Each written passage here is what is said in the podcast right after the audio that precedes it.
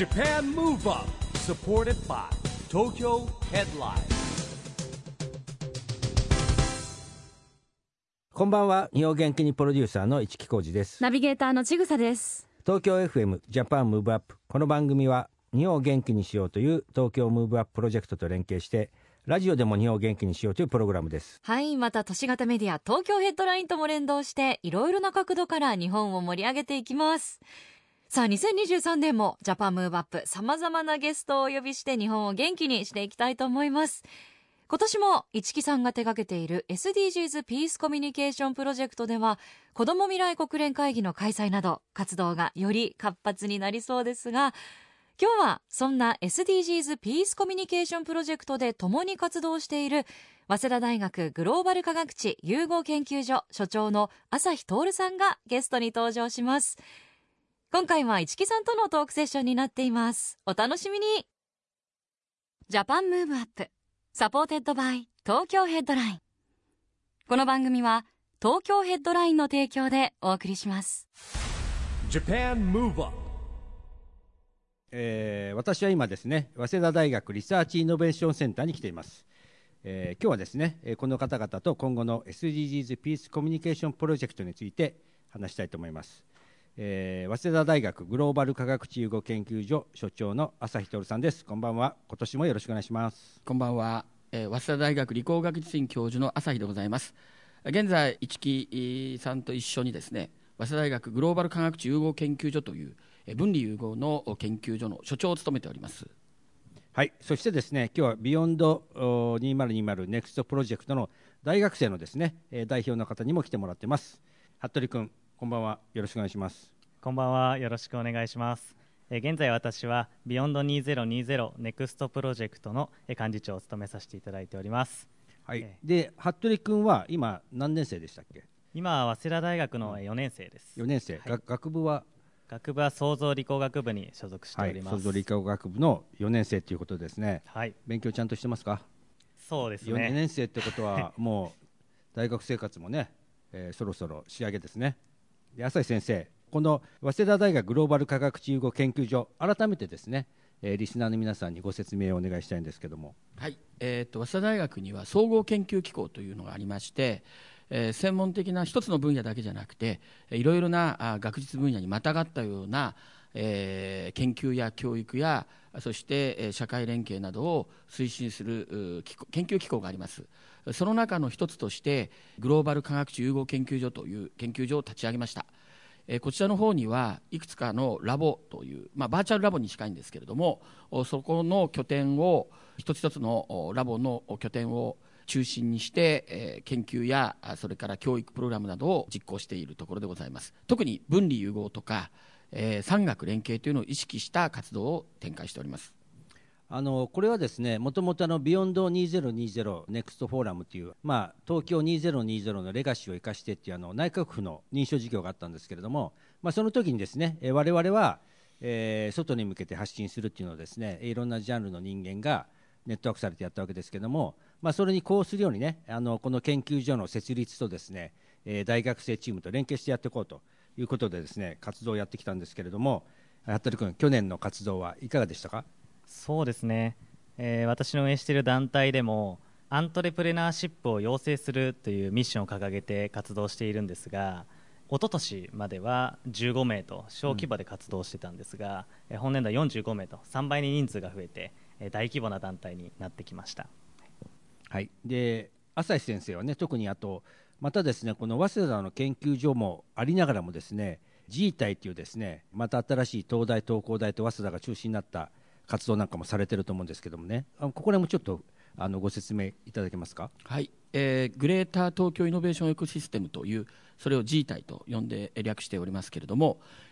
これまで、文部科学省がエッジプログラムエッジネクストプログラムというのを続けて約3年と5年やってましたけれどもそれが終わった後今度は大学が、えー一緒に手を組んで、えーアントレプレナーシップ教育やあベンチャーあ支援などを充実させていくというプログラムです。でそこには主管機関というものがありましてそちらは東京大学とおそれから、えー東京工業大学と早稲田大学が主管機関となって、えー特に東京エリアの、えースタートアップエコシステムを回していくようなあプロジェクトということで立ち上がっております。はい。えーまあ、そういった、ね、広がりもありながらなんですけれどもまたね、えー活動としてはですね、えーこの学生の皆さんとも連携しながら、えー去年スタートしました、えー大学生のですね、えーアイデアコンテストっていうのは、まあ、実は今回もですね、えー4月に予定しておりましてこういったねいろんなことの活動それからあの、えー高校生向けにですね、えー SDGs アイデアコンテストっていうのをね去年富士山系グループと一緒に立ち上げましたけども浅井先生あの今年はですね全体的な展望と、えー計画的にはどんなお考えでいますか？はい、えーっと今、まあ、政府をはじめですね、えーアントレプレナーシップ教育というのが最初は大学院生を中心だったのが学部生に、まあ、どんどんこの下の方まで、えー下がっていったんですが今は高校生、中学生、えーまた小学生を対象にしたアントレプレナーシップ教育というのを、まあえー充実させていかなくてはいけないということになって、えー今や例えばですねテレビドラマとかでもスタートアップという言葉が、まあ、出てくるようになって、えーやっと一般の人たちに少し浸透してきたかなと。これをやはりえーそういう後押しを受けて、えーもっと今度は実のあるようなプロジェクトにしていきたいというふうに思っております。はい。さあそして学生サイドの服部君は今年の計画抱負はどうでしょそうですね、えー今年としては、えーまずこのアントレプレナーシップの養成っていうのを自分の中の目標としても掲げておりましてもうより、えーそのキーワードに興味を持ってくれるような若年層がえー増えていってほしいなと思っております。うはい。まあそういった中ですねあのさっき話に出ましたけども、まあ、人数がどんどん増えていってね、えーはい。45名ぐらい3倍ぐらいになったということなんですけれども、まあ、あの SDGs ピースコミュニケーションプロジェクトこれまさにあのコミュニケーションによって社会課題を解決していくということなんですけれども、まあ、このチームをね、えー運営していく意味でのコミュニケーションどうされてますか？そうですね。コミュニケーションにもいくつかパターンがあるなと思ってまして、まあ、例えば1対1のコミュニケーション、あとは56人でやるようなグループディスカッション、まあ、それぞれ重要になってくることは異なってくるかなと思っております。でそもそも服部君はなんかこう将来目指してるものってなんかもうありますよねもうそろそろ。大学4年生ですから、そうですね。私は昨年研究室に配属されて、うん。えマーケティングサイエンスを専攻しているんですが、まあ、その領域でスタートアップを目指したいなと思っております、マーケティング僕あの長らくですねメディアとかマスコミ広告会社にいるんですけど今の言葉ちょっと初めて聞くような感じなんだけど、はい。それはどういうこそうですね。とになるの、えーマーケティングを数理的にアプローチするのがうん。マーケティングサイエンスと言われているんですが、うん。まあ、あの今まではアンケートデータを収集して、はい。えーその購買前のデータ購買後のデータを日点取って比較するとか、うん。そういった分析が大半だったと思うんですけど、今あの脳波だったり、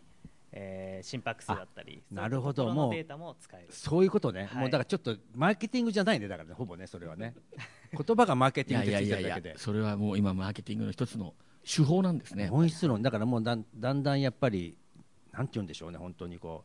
まあ、データサイエンスに近いんじゃないですかやっぱり。 data oriented でう、うん。そのいろいろなものを解析して、うん。マーケティングを感覚的なものをもっとこうなんて言いますか定式化するのにそういうデータサイエンスみたいなのを使うっていうそんな感じですかね。そうですね。あの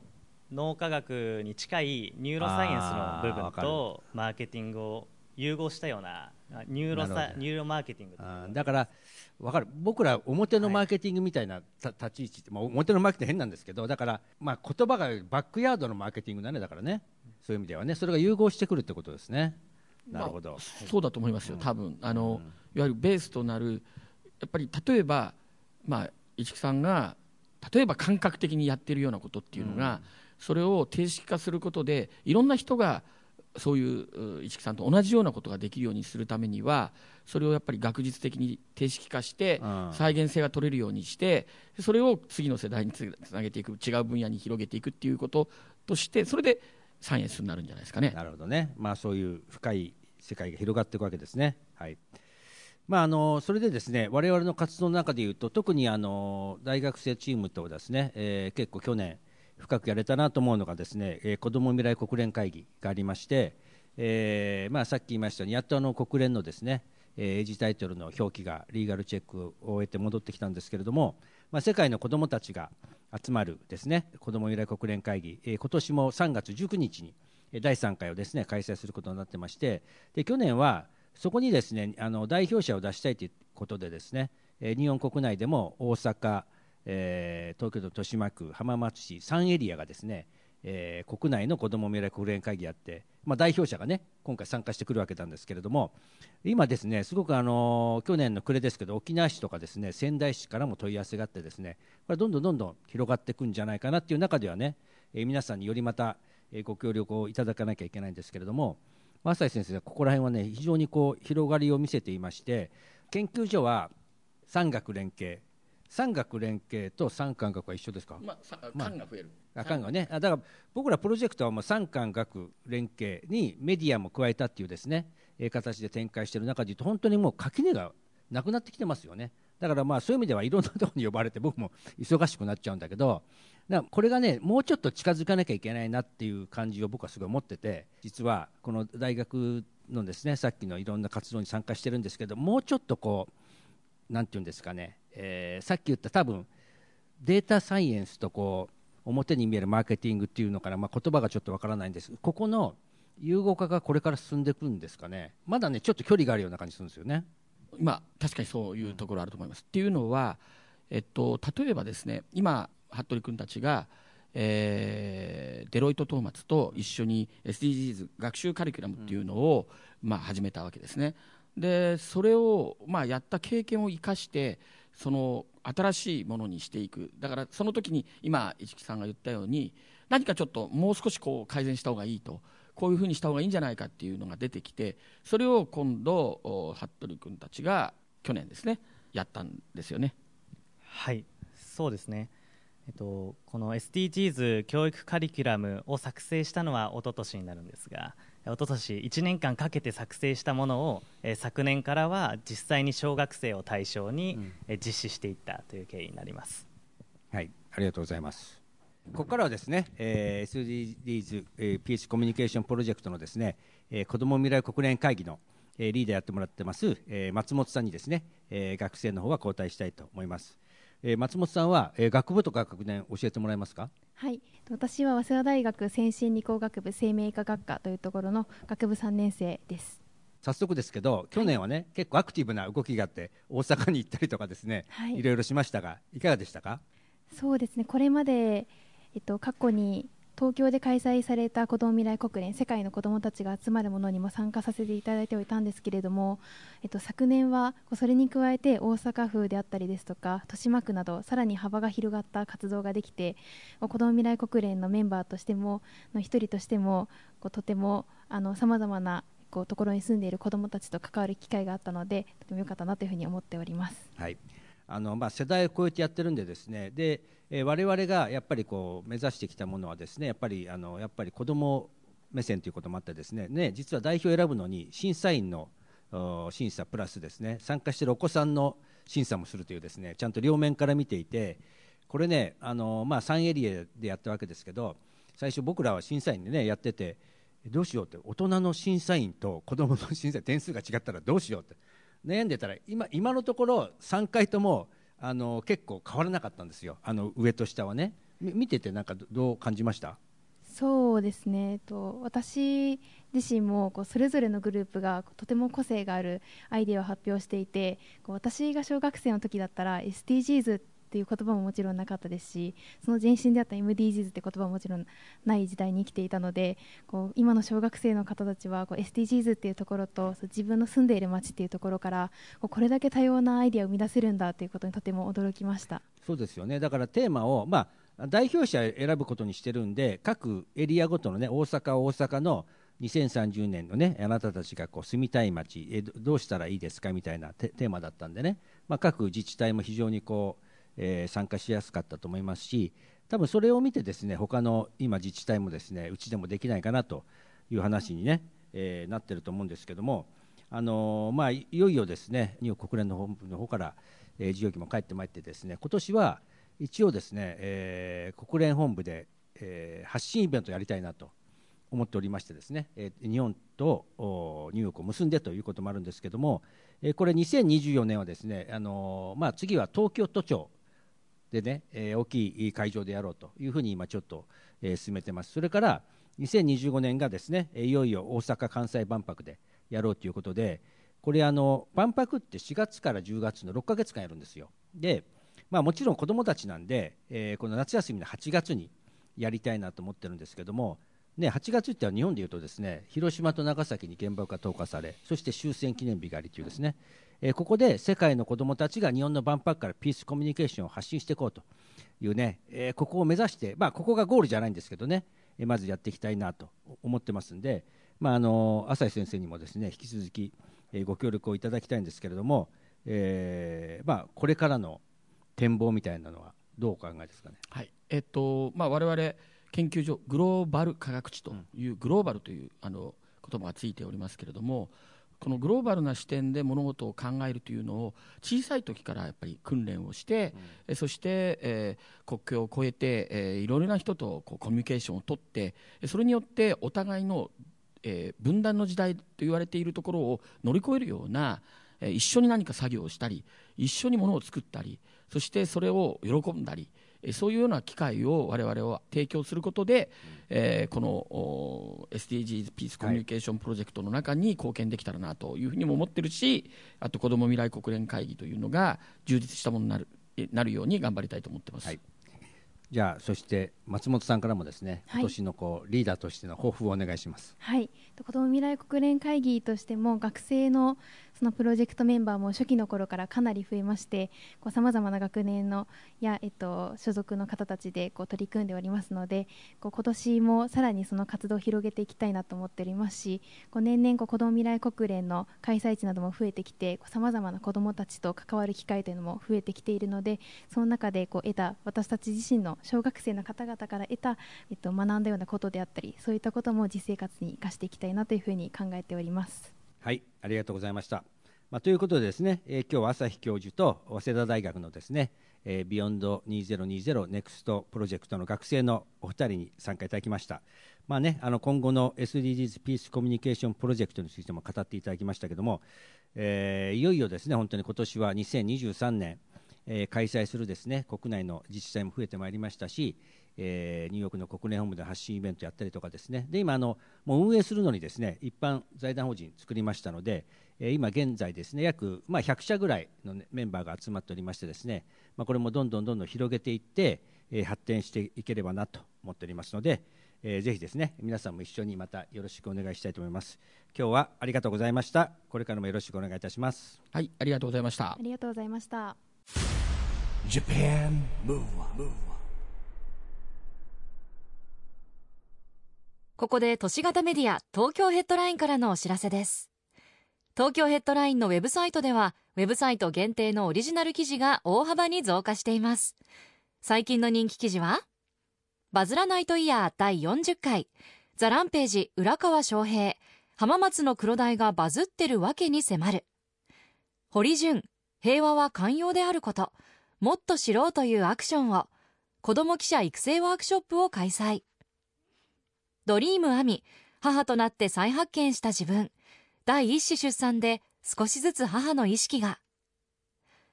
ガールズガールズ小田ゆずはのゆずは24時第39回。本日もたくさん語らせてもらいます。などがよく読まれていました。その他にもたくさんの記事が毎日更新されていますのでぜひ東京ヘッドラインウェブをチェックしてくださいね。ということで今回は早稲田大学グローバル科学地融合研究所所長の朝日徹さんと市木さんの対談をお届けしました。今年の SDGs ピースコミュニケーションプロジェクトの活動そして3月に開催される子ども未来国連会議も楽しみでございます。ぜひ皆さんもご期待ください。ということでジャパンムーブアップそろそろお別れのお時間です。次回も元気のヒントをたくさん見つけていきましょう。はい。これからもみんなで知恵を出し合って日本そして世界をつなげて地球を元気にしていきましょう。はい。ジャパンムーブアップお相手は市木浩二と。ちぐさでした。この後も東京 FM の番組でお楽しみください。それではまた来週。 Japan Move Up supported by 東京ヘッドライン。この番組は東京ヘッドラインの提供でお送りしました